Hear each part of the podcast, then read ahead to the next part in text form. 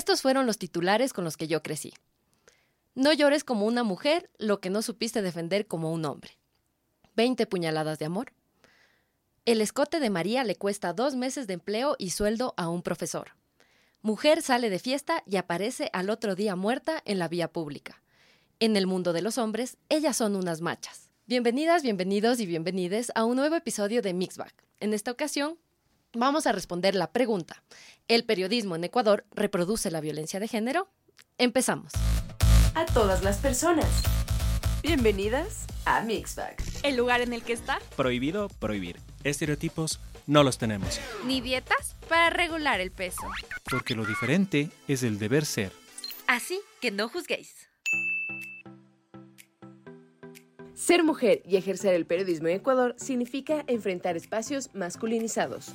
Por cada mujer contratada en un medio de comunicación hay dos hombres, y solo una de cada cuatro personas sobre las que se lee o escucha en las noticias son mujeres. A esto se suma la flexibilidad laboral, pues cuatro de cada diez mujeres ganan 500 dólares mensuales o menos y trabajan más de 40 horas semanales. No nos olvidemos del acoso. 50% de las mujeres ha recibido comentarios negativos acerca de su apariencia o género. Soy Nicole Morales de Forbes Ecuador y en esta ocasión tengo el agrado de tener conmigo a Janet Cervantes y a Karen Toro de La Periódica, del medio digital feminista del Ecuador. es un gusto tenerlas aquí y me gustaría que se presenten para este nuevo episodio de Mixback. bueno, eh, yo soy Karen Toro, soy fotógrafa, Em, freelance, eh, soy videógrafa también, soy educadora también, eh, trabajo en temas relacionados con derechos humanos, eh, con género, con justicia social, medio ambiente y bueno, soy parte del equipo de la periódica. Hola, y yo soy Janet Cervantes Pesantes. Soy parte también del equipo de la periódica, funjo un poco de, de editora.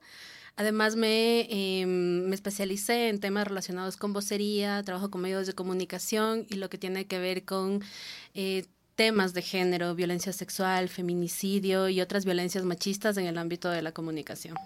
Sí, justamente por toda su trayectoria, por todo lo que ustedes han vivido, es que eh, quería invitarles a este programa. Bueno, ya nos conocemos desde hace como dos años, que yo em, como que empecé a colaborar con la periódica. Como les conocí también fue, fue bastante como entrando como al tema, ¿no? Porque yo me fui a una caravana por los desaparecidos.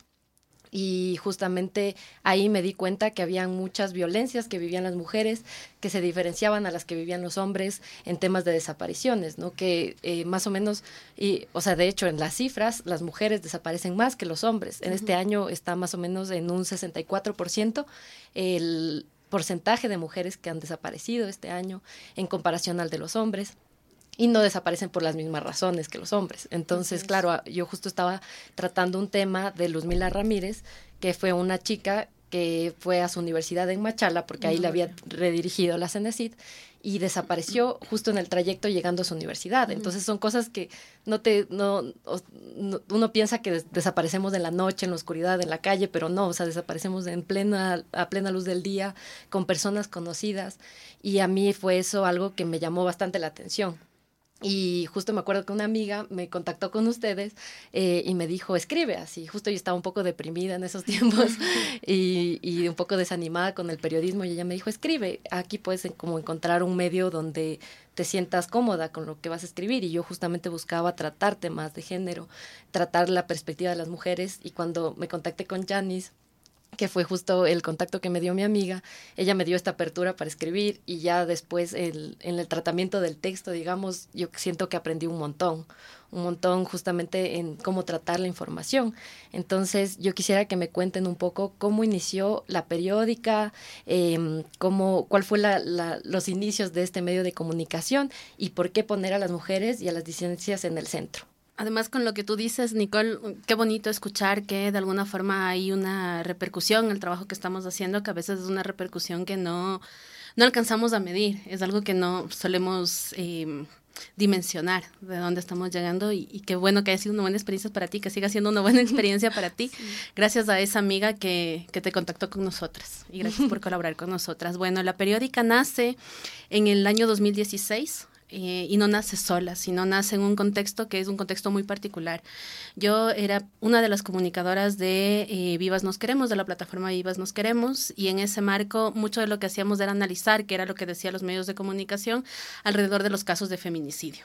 Entre estas cosas, para no hacer muy larga la historia por el tiempo también, eh, una de las cosas que alcanzaba a identificar es que a pesar de estar tipificado el feminicidio en el 2014, la narrativa de los medios de comunicación seguía siendo una narrativa de em, construir la idea de la mujer buena y la mujer mala particularmente de la mujer buena. Y por omisión existe una mujer mala. Entonces, ¿Y la ¿Cómo mujer, es la mujer buena? ¿Cómo, cómo la tratan? La mujer que sonreía, la que era buena ama de casa, la que era cuidadora. O sea, no era una mujer como somos cualquiera de nosotras, que salimos de fiesta, que nos tomamos unos tragos, que salimos con amigas, sino había una idealización de estas mujeres, de cómo se narraba ciertas muertes violentas. Y la víctima mala. O sea, las víctimas son las mujeres malas. Claro, como que esta idea de que haya una idealización de una mujer buena, por omisión parecía que había una mujer mala que merecía la muerte, o merecía esta muerte violenta, o ser violentada en, algún sentido. Entonces, en este seguimiento a los medios de comunicación, porque mi trabajo se relacionaba particularmente con em, agenda de medios, trabajo de vocerías y acompañar a las familiares de víctimas de feminicidio en esa tarea, alcancé a dimensionar como que algo estaba ocurriendo digo alcancé a dimensionar porque justo coincidió con una ponencia que tuve que dar en, en una universidad. Y a partir de ello dije, bueno, algo está ocurriendo con los medios de comunicación, hay que ponerles mayor atención y quizás no haya solo que exigirles que hagan un trabajo distinto, también con esta onda de superioridad moral, sino tal vez intentar dotar de esas herramientas a otras compañeras que también estén como en, en ese ánimo de hacer un periodismo distinto, que responda a la ética periodística y que puedan trasladarlo a un espacio de comunicación. Entonces, claro, porque son como más o menos los titulares que leí al inicio, ¿no? 20 puñaladas de amor, o sea, ¿qué mensajes están diciendo, no? Claro, y, y mira que cuando surge la, la idea de la periódica, em, no era la idea de una revista digital feminista, la idea era un portal de comunicación que albergue boletines de prensa de organizaciones y que los medios de comunicación tengan acceso a estos boletines y a información. Y después, en unas conversaciones con una de las compañeras que fue la primera a la que le propuse hacer esta idea, eh, pasábamos justo por el Parque Elegido, nunca me voy a olvidar, perdón, por la Alameda, cruzábamos eh, de una reunión que tuvimos y cruzábamos la calle y en medio de cruzar la calle solo íbamos conversando y dije, no, esto tiene que ser un medio así fue. Ya. Nos subimos al taxi y ya nació la idea del medio, pero fue como en estos diálogos y estas experiencias. Y claro, lo que tú mencionas acerca de los titulares es súper importante em, entender y analizar también la complejidad de los medios de comunicación tradicionales, también de nosotras como feministas, porque también sabemos que es una tarea de ir aprendiendo conforme va pasando el tiempo y las experiencias buenas y malas nos van enseñando qué es hacer periodismo feminista, pero hay muchas investigadoras que dicen, claro, antes del 2014 que se tipifica el feminicidio, la única data que tú tienes es la data de este tipo de titulares. Y ellas dicen, eh, evidentemente no es lo mejor por lo que generan estigmas los titulares, pero es la forma de contabilizar cuántas mujeres fueron víctimas de feminicidio antes de la tipificación, cuántas mujeres estaban siendo asesinadas en el Ecuador de manera violenta, justamente por esta violencia machista. Claro, porque antes no se tipificaba, no se, no se contaba, ¿no? No se contaba antes de la tipificación. Eh, no sé si me pueden contar desde sus experiencias, no sé, cuando tal vez veían estas noticias, qué pensaban, o cómo también empezó a surgir en ustedes este, este feminismo, este repensarse las cosas. Tal vez Karen, no sé si me puedes contar. Yo empecé a colaborar con la periódica, yo no estaba en Ecuador, eh, yo estaba estudiando, no, ya trabajando en Argentina.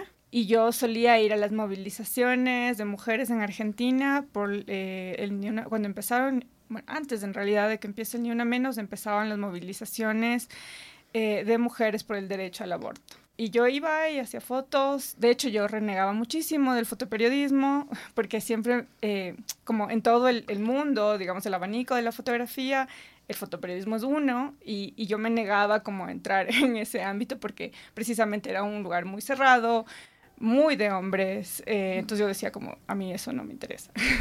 Pero yo igual iba a las marchas, hacía fotos y pasaba fotos a la periódica, ¿no? Entonces me sentía como muy cercana a la lucha, y, siempre acompañando desde mi trabajo, que por ahí yo, yo no soy de las, yo no voy a hacer un cartel y no voy a gritar, pero lo que sé hacer es hacer fotos. Entonces siempre dije voy a acompañar desde ese lugar. Eh, y luego otras cosas de la vida en la que siempre como mujeres nos han pasado un montón de cosas horribles. Eh, y luego eh, tuve una experiencia muy fuerte que fue el asesinato de una de mis mejores amigas en Argentina y ahí dije como, uy, así como, dije, desde el arte, desde la fotografía tengo que hacer algo, ¿no? Y creo que esos son como los momentos en que dije, no sé, el feminismo es el camino, mi trabajo es lo que yo sé hacer, la foto y cómo los junto, ¿no? Y pues nada, es un poco lo que me ha traído hasta acá y desde ese lugar trabajar en la periódica. Y por ejemplo, las imágenes también, cómo son presentadas, ¿no? En, la, en, este tipo de titulares y en este tipo de comunicación. ¿Cómo, cómo los percibes tú?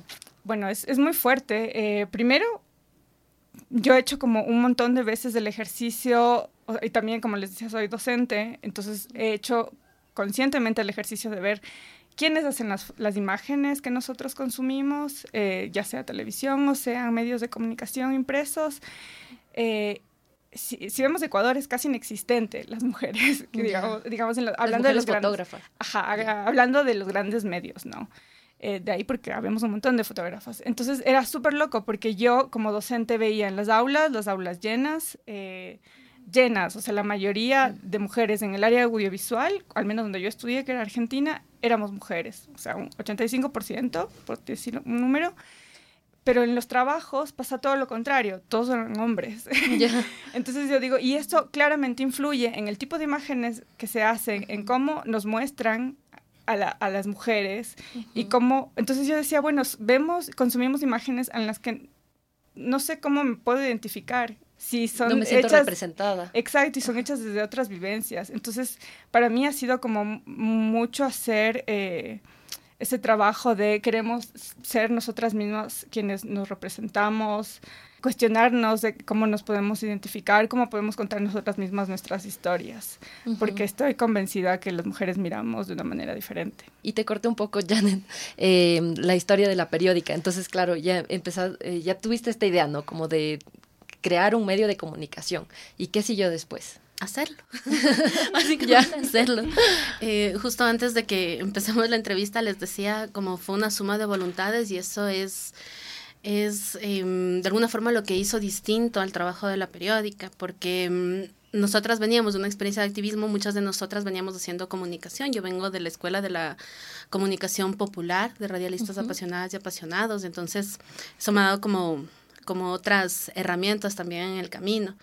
Claro, el activismo te dice, si quieres hacerlo, hay que hacerlo nomás. Y, y fue así. Fue como, vamos a lanzarnos al agua con lo que tenga que pasar, lo que tenga que ocurrir y pedir apoyo. Eh, y, todo por colaboración, o sea, no tenían fondos. Todo con colaboración. O sea, porque eso es lo que implicaba para nosotras, hacer el medio de comunicación, pase lo que pase, y después vamos viendo cómo se sostiene, que es uno de los retos que hemos tenido. Porque eh, además, desde el principio, una de las cosas que apostamos es que la comunicación es un derecho, y como es un derecho, todo el mundo debería tener acceso también a los medios de comunicación. Si en los años 80 hablábamos tanto de la radio, la radio comunitaria, la comunicación popular, también podemos hacer un medio digital que se anuncie desde otro lugar.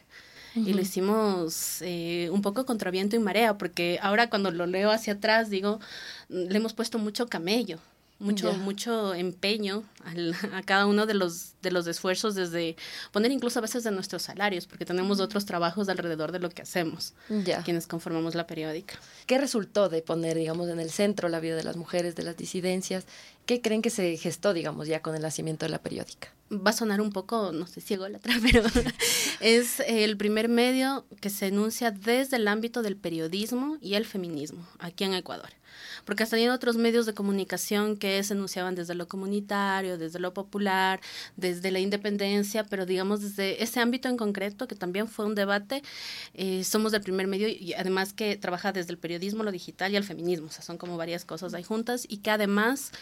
Eh, tuvo la posibilidad y tiene la posibilidad de convocar a compañeras que se están pensando desde ese lugar, al menos desde el ámbito de derechos humanos. Creo también que es como, puede en algunos ámbitos ser la palabra incómoda, ¿no? El feminismo. Entonces, creo que es importante señalar eso porque también en los últimos años, en las organizaciones, en los medios, en, muchos aspectos, ahora el feminismo vende, digamos, ¿no? Ya. Ahora tú encuentras más espacios que se nombran feministas, o, pero hace pocos años, más bien, vamos a incorporar... Eh, una perspectiva de género, ¿no? Eh, que suena mucho más eh, correcto y no tan incómodo como hablar desde el feminismo. En cambio, eh, creo que eso sí es como súper importante decir, como la periódica desde un inicio se nombró desde ese lugar. ¿Qué hace del que el periodismo feminista sea diferente al enfoque de género? Porque tenemos, digamos, medios, hasta incluso tradicionales, que tienen una sección de género, pero ¿cuál es la diferencia, no? De nombrarse feministas a tener esta sección tal vez como de género. Creo que tiene mucho que ver con, es una pregunta que nos hemos hecho también nosotras, por eso te decía que hablar de periodismo feminista es hablar de algo que vamos construyendo día a día y vamos aprendiendo. Y algún momento deberíamos describir qué es el periodismo feminista, porque en comunicación con enfoque de género hay mucha teoría, pero periodismo feminista mm, casi no hay, porque muchas veces cuando tú te presentas a los medios tradicionales y dices periodismo feminista o te relacionan con el activismo y no eres periodista, pero pocas veces te relacionan con el periodismo. Entonces nosotras si afirmamos el periodismo feminista es periodismo, para empezar. Y em, una de las cosas que nos hace distintas es el origen mismo de la periódica. O sea, la periódica nace en un contexto donde el, el feminicidio se toma la opinión pública y quienes, quienes hacemos parte, quienes decidimos hacer en un inicio la periódica, veníamos trabajando desde estos ámbitos particulares de la violencia machista, que te permite reflexionar qué pasa con el cuerpo de las mujeres, qué pasa con la vida de las mujeres, qué pasa con la violencia, qué repercusiones hay. Incluso eh, también dimensionar qué es lo que está ocurriendo con los medios de comunicación y cómo los mismos medios de comunicación no solo reproducen discursos de violencia, sino además dentro de las salas de redacción hay violencia. Entonces empiezas a reconocer que realmente cuando dices que la violencia es estructural y que el patriarcado y el machismo están en todos los lugares, es que eh, alcanzas a dimensionar que también la palabra en las salas de redacción es una palabra que está permeada por esos espacios y te permite hacer otro tipo de, de historias, que justamente es lo que nosotras mencionamos, poner en el centro la vida de las mujeres y, de hecho justo lo que tú dices me, viene a la mente porque yo tuve la experiencia de trabajar en un medio tradicional y recuerdo que justo se estaba debatiendo en la asamblea el tema del aborto por violación y fue como que el director vio al primer hombre que encontró y fue como tú vas a tratar este tema, ¿no? Un tema de aborto que nos interpela a las mujeres directamente y fue súper chistoso porque, o sea, al final él vino hacia nosotras como a quien le llamo, a quien le escribo, a quien pregunto, a quien entrevisto y, y es como, eh, eh, o sea, esta idea de que nosotros no, como mujeres no podemos tratar los temas que nos atraviesan, ¿no? Y, y, ahí justamente se ve todo ese machismo y ese sexismo que se vive en los medios tradicionales. Y yo un poco quisiera que respondamos tal, la, la, pregunta Nicole, No solo en los tradicionales, también hay que pensarnos qué está pasando con el ecosistema de los medios en el mundo digital, porque también parte de los retos y de lo que nosotras vamos pensando en el quehacer del periodismo feminista también nos lleva a cuestionar cuáles son las relaciones que se están dando en los medios digitales, en los medios que eh, de alguna forma también son o somos independientes, o sea, nadie está exento de irse repensando como estas prácticas, ¿no? Ha habido denuncias incluso de violencia en medios que son independientes y que algo nos está llamando la atención acerca de cómo reproducimos también esa violencia. Cómo hay medios de comunicación que terminan diciéndose, no sé, tal vez tengan el enfoque de género feminista y son hombres quienes llevan la batuta.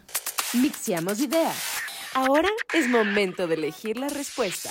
Yo quisiera un poco que eh, partamos desde la, la, pregunta del inicio. ¿El periodismo en Ecuador reproduce la violencia de género? ¿Creen que, o sea, primero tratándolo desde los mensajes, ¿no? Desde lo que se emite y luego un poco profundizando desde el medio de comunicación como tal, piensan que tal vez es como un canal para reproducir estas violencias, estos estereotipos que vivimos todos los días las mujeres y las disidencias?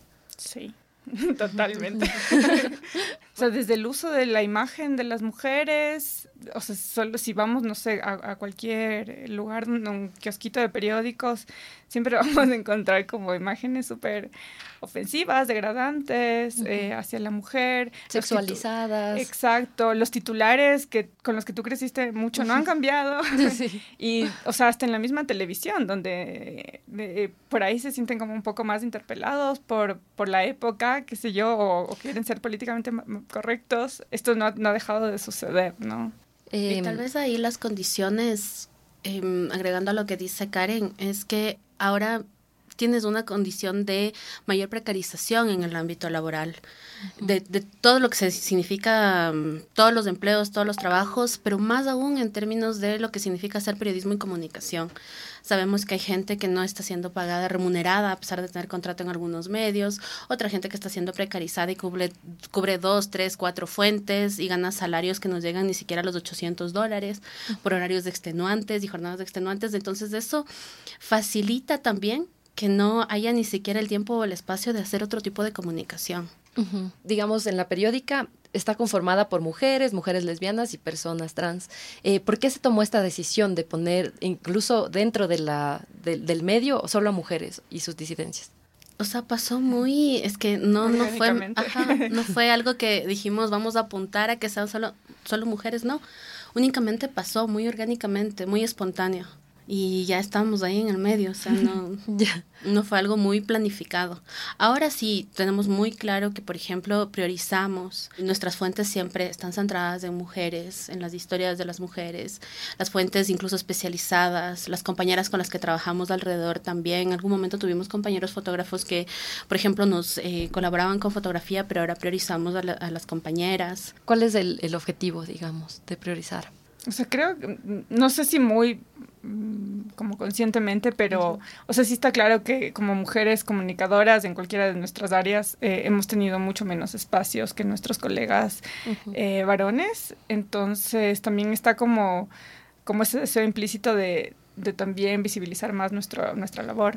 Sí, y bueno, yo también eh, estoy en otras colectivas y siempre se prioriza igual que sean espacios solo de mujeres o personas trans.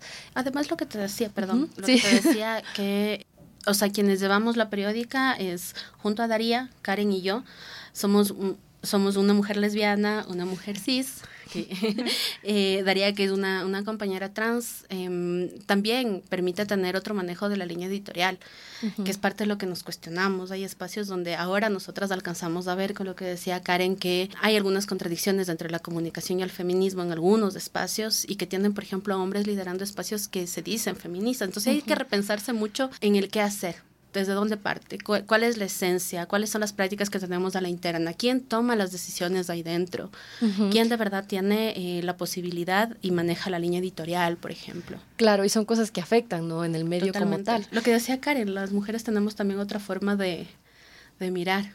Sí, incluso antes de que me interrumpas, no, eh, justo. Eh, en los espacios donde solo son mujeres en, mis colectivos, también se menciona mucho el tema de seguridad, que las mujeres se sienten más seguras en un entorno eh, rodeado de mujeres, porque digamos, yo recuerdo en uno de estos medios tradicionales donde estuvo, eh, se presentaron varios eh, casos de acoso sexual, por ejemplo, de, de, personas que iban y tocaban a las compañeras o de personas que emitían comentarios sexistas, eh, siempre sobre el aspecto físico. Recuerdo que hasta hacían una broma tonta que aplaudían a las personas por su aspecto físico cuando se arreglaba. Entonces era como, te hacía sentir súper incómoda, muchas veces como que incluso se, se denunció estos actos y no pasó nada porque no había ni protocolos. Entonces, ¿qué pasa también? también en las redacciones, donde pasan esto, estos, estos machismos, donde todavía se vive como periodistas y reporteras esta, esta realidad. O sea, en ámbito laboral, creo que sí, un montón de veces. Eh, yo no he trabajado en, medios, en medios tradicionales, o sea, como decía, soy freelance, he tenido otras experiencias, pero, claro, por ejemplo, nos ha pasado en coberturas, en coberturas juntas, que salimos a cubrir el paro nacional, por ejemplo, y, y, todo tipo de comentarios eh, sobre que las mujeres no deberían estar en, en una situación como el paro nacional, por ejemplo. O te corrigieron cuando estábamos enfocando con la cámara. No me acuerdo. O sea, es que han pasado es como anécdotas, hay un millón, o no sé, ¿no? Hay, hay otro tipo de violencias también. O sea, abro por ahí desde mi lugar como, no sé, el, desprecio a nuestro trabajo, o sea, me han robado fotos y lo, lo, digo porque a mis colegas o amigos, fotógrafos, hombres, no les ha pasado tanto como a nosotras. ¿no? Entonces, eso, o sea, como que nos roben el trabajo, que no mencionen nuestros créditos, o que no nos quieran pagar. Entonces creo que como desde ese lugar nosotras nos, nos cuidamos y, y, no queremos que ese tipo de situaciones se den eh, en medio de nuestro trabajo, ¿no? Como, creo que nunca ni siquiera lo hemos pensado, es como que sabemos que esto pasa en otros espacios y aquí eso no, no va a pasar. Se trata justamente, como ya se lo ha vivido en otros espacios, como Ajá, evitarlo. Tal vez hay que también pensar que hablamos mucho de las salas de redacción y estaba pensando que aprendemos de esta violencia, claro, culturalmente desde que somos pequeñitas, pero quienes estudiamos comunicación, yo estudié en la universidad pública y recuerdo eh, lo machista que era. O sea, te entrenaban literalmente y te decían cosas que despreciaban muchísimo tu trabajo y mucho más tu trabajo como mujer. Entonces sí hay que repensarse el quehacer de la comunicación desde muy atrás, porque es como un entrenamiento para que soportes cualquier cosa en las salas de redacción, como si ese aprendizaje fuese una dádiva que te da el medio de comunicación y que tú tienes que aguantar todo, y más aún las mujeres. Yo recuerdo a una periodista que para mí es muy importante contarlo mientras estábamos en el proceso de Vivas, eh, ella iba siempre a hacer coberturas de todas las acciones que hacíamos. Entonces ayudó mucho a levantar la opinión pública. Y en una de esas, que ahora somos y nos llevamos muy bien, no éramos cercanas en ese tiempo, nos habíamos visto en, las, en los pasillos de las aulas de la universidad, ella me decía, con lo que acaban de hacer, que no recuerdo qué acción fue, fue alguna acción frente a fiscalía o algo así, y ella solo me comentó y me dijo, con lo que acaban de hacer, acabo de darme cuenta que lo que yo vivo en mi sala de redacción es violencia. A mí no me dieron permiso para mi maternidad y me amenazaron con no eh, escalar dentro de la sala de redacción porque yo había asumido un rol eh, de maternidad y ahora ya no iba a rendirlo de antes. Claro, para mí eso fue como una, una muestra de lo que ocurre para lo que nos entrenan y después cuesta mucho desnaturalizar esa violencia porque parecería que eh, estos espacios de trabajo todo lo valen y todo lo, todo lo merecen y no es así. Sin hablar a las personas del LGBTI. ¿Cuántas eh, personas trans están trabajando en medios? La pregunta. Claro, de hecho, el Consejo de Regulación y Desarrollo de la Información y Comunicación, la CORDICOM, eh, dice que el 65% de las personas que forman parte de medios son hombres y solo el 35% son mujeres. Entonces, también, ¿cuántas eh, mujeres y, personas de la disidencia están ingresando a estos espacios? O pregúntate, ¿cuántas personas hay en, la en las directivas de los medios? O sea, debe ser como un número mucho, mucho más chiquito. Claro, exacto. De hecho, dicen que la, los reporte, las reporteras, eh, las, las que están, digamos, como la parte de redes sociales, así son mucho más que las personas que están en la directiva o en temas técnicos como camarógrafas. No se ve mucho eso. Y justamente hay un sesgo ahí, ¿no? Y también un poco, justo lo que tú mencionabas, Janis, me, me gustó esta idea de cómo no vemos esa violencia, ¿no? Entonces, ahí yo creo que es la importancia de que existan estos espacios donde nos podemos repensar las cosas que nos ocurren, ¿no? Porque si no, simplemente no se ve esa violencia, si no nos cuentan historias que que, con las que nos sintamos identificadas, no, no sabemos si en realidad estamos sufriendo o no una violencia, o no sabemos, no le ponemos nombre a esa violencia. Y yo quisiera que, un poco igual para ya ir cerrando el espacio, que me comenten qué le podrían decir a las personas que tal vez quieren evitar caer en estos mensajes que perpetúan la violencia, eh, que tal vez un poco eh, eh, reproducen estas violencias de género. no sé, creo que eh, como hacer este ejercicio de, de, cuestionarse, ¿no? O sea, creo que, que, estamos por ahí en un momento en el que sí, no sé, por ejemplo, pienso en mis padres o mis abuelos que, que, que crecieron mucho más que nosotras con, con, este tipo de mensajes y ahora sí se preguntan o dicen, esto no está bien, ¿no? Entonces no lo voy a reproducir. Entonces, ese tipo de acciones, como desde cuestionarse y después no reproducir, eh, o sea, creo que ya es, es, es un pasito, ¿no? Como bien importante. Sí, el, el otro día justamente pensaba en, en, dónde estamos poniendo el ojo como medios de comunicación, porque también somos parte del ecosistema de los medios, si bien no somos un medio tradicional, estamos eh, siguiendo lo que pasa en la coyuntura y esta coyuntura es una coyuntura que nos implica muchos retos. O sea, están pasando cosas muy graves, no solo por el tema de lo que ha significado en el país del crimen organizado y en temas de seguridad, eh, la crisis política que vivimos, la crisis económica, pero esto repercute particularmente en la vida de las mujeres, de las niñas, de las personas LGBTI que están viviendo más en las periferias. Y entonces pensaba en que hay preguntas que no alcanzamos a hacernos porque todo se nos va, eh, todo el contexto está acelerado, ¿no? Entonces tenemos que seguir la noticia de no sé qué, el asesinato, la persecución, el, la muerte cruzada, todo lo que va ocurriendo no nos permite ni siquiera digerir un poco lo que va ocurriendo en nuestras vidas en términos de violencia o la violencia que nos rodea y la violencia que rodea a las otras.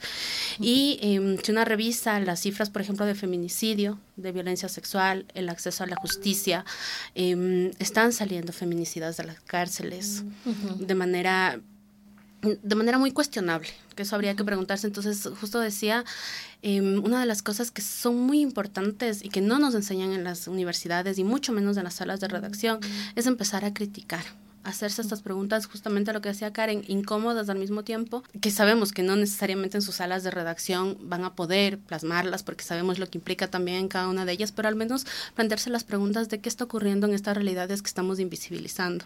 ¿Qué ocurre con las mujeres, no sé, que antes eran eh, eh, trabajadoras remuneradas del hogar y en este momento no tienen empleo? ¿Cómo están viviendo en, en la familia íntimamente? ¿Qué está ocurriendo en términos de violencia? ¿Qué está pasando con el incesto? ¿Qué está pasando con el aborto? Qué está pasando con el acceso a la salud, con la eh, mortalidad materna, o sea, un montón de otras cosas que también implican el cuerpo y la vida de las mujeres, particularmente de las personas LGBTI, hacerse las preguntas incómodas de lo que no estamos viendo. O sea, lo que está ahí al frente, está ahí al frente y va a ser muy evidente. Hagámonos las preguntas de lo que no está al frente. Dos o tres pasos hacia atrás, a ver qué onda, qué está pasando, para ver qué podemos poner en nuestras agendas o al menos pasar los temas o al menos cuestionarnos en casa, no sé. Claro, y también cuál es el rol de los medios de comunicación en temas como los que mencionaste, que incluso se pone a femicidas que están saliendo a las cárceles al mismo nivel de las víctimas, ¿no? Como una forma también desde los medios de justificarles, de, no sé, darles como el beneficio de la duda, pero ¿qué está pasando? ¿Cómo se está tratando el tema? de las víctimas o las sobrevivientes. Tampoco se le se cuenta su historia, un poco se invisibiliza, no se cuenta su versión. Entonces, ¿cuál es el rol también de los medios de comunicación para eh, en la sociedad? Porque obviamente están generando una eh, un criterio en las personas, en, la, en, las audiencias que las están viendo. Y, yo creo que ahí es, es, un punto súper importante el que hace la periódica, porque eh, es, es, como todo lo contrario de los medios tradicionales que no invisibilizan como estas realidades. Aquí, en cambio, ponerles en el centro y en el foco creo que es como eh, es, esa, la importancia que tiene ¿no? en una sociedad donde vivimos tanto machismo y donde las tasas de femicidios se incrementan cada, cada vez. ¿no? Entonces, por eso yo igual les quería agradecer mucho por esta entrevista, por que se den un, tiempito para visitar aquí el podcast de, Mix, de Mixbag y contarnos justamente estas historias que, que no hemos visto. No sé si quieren decir como unas palabras finales. Sigan a la periódica. Sigan a la periódica. Sí, sigan el trabajo de la periódica. Em, los medios, nosotras somos un medio independiente, que trabajamos desde el feminismo, desde el periodismo. Apostamos mucho a que las herramientas del periodismo tradicional, algunas de ellas, particularmente lo que tiene que ver con la rigurosidad, se apliquen. Eh, ese es uno de nuestros, de nuestros mayores desafíos y del trabajo que nosotras venimos haciendo, pero al mismo tiempo que tenga un enfoque y una perspectiva feminista. Entonces, si en algo puede, puede servir, léannos, compártanos, compartan el trabajo independiente que ayuda un montón para que conozcan que hay estas otras experiencias de comunicación que se están haciendo. También tenemos la Escuela de Comunicación La Ortiga, que hay materiales justamente para gente que quiera aprender de otras maneras de hacer narrativas en, en términos de comunicación. Puede no ser en el feminismo, puede ser con derechos humanos, con enfoque de género, desde otras perspectivas que también son relevantes e importantes. Ahí pueden encontrar material en la ortiga. Listo, entonces muchas gracias chicas por venir eh, y por darnos su tiempo en este eh, segundo episodio de Mixpack. Con eso nos despedimos y les esperamos en un nuevo episodio. A todas las personas Bienvenidas a Mixbag. El lugar en el que está prohibido prohibir. Estereotipos no los tenemos. Ni dietas para regular el peso. Porque lo diferente es el deber ser. Así que no juzguéis.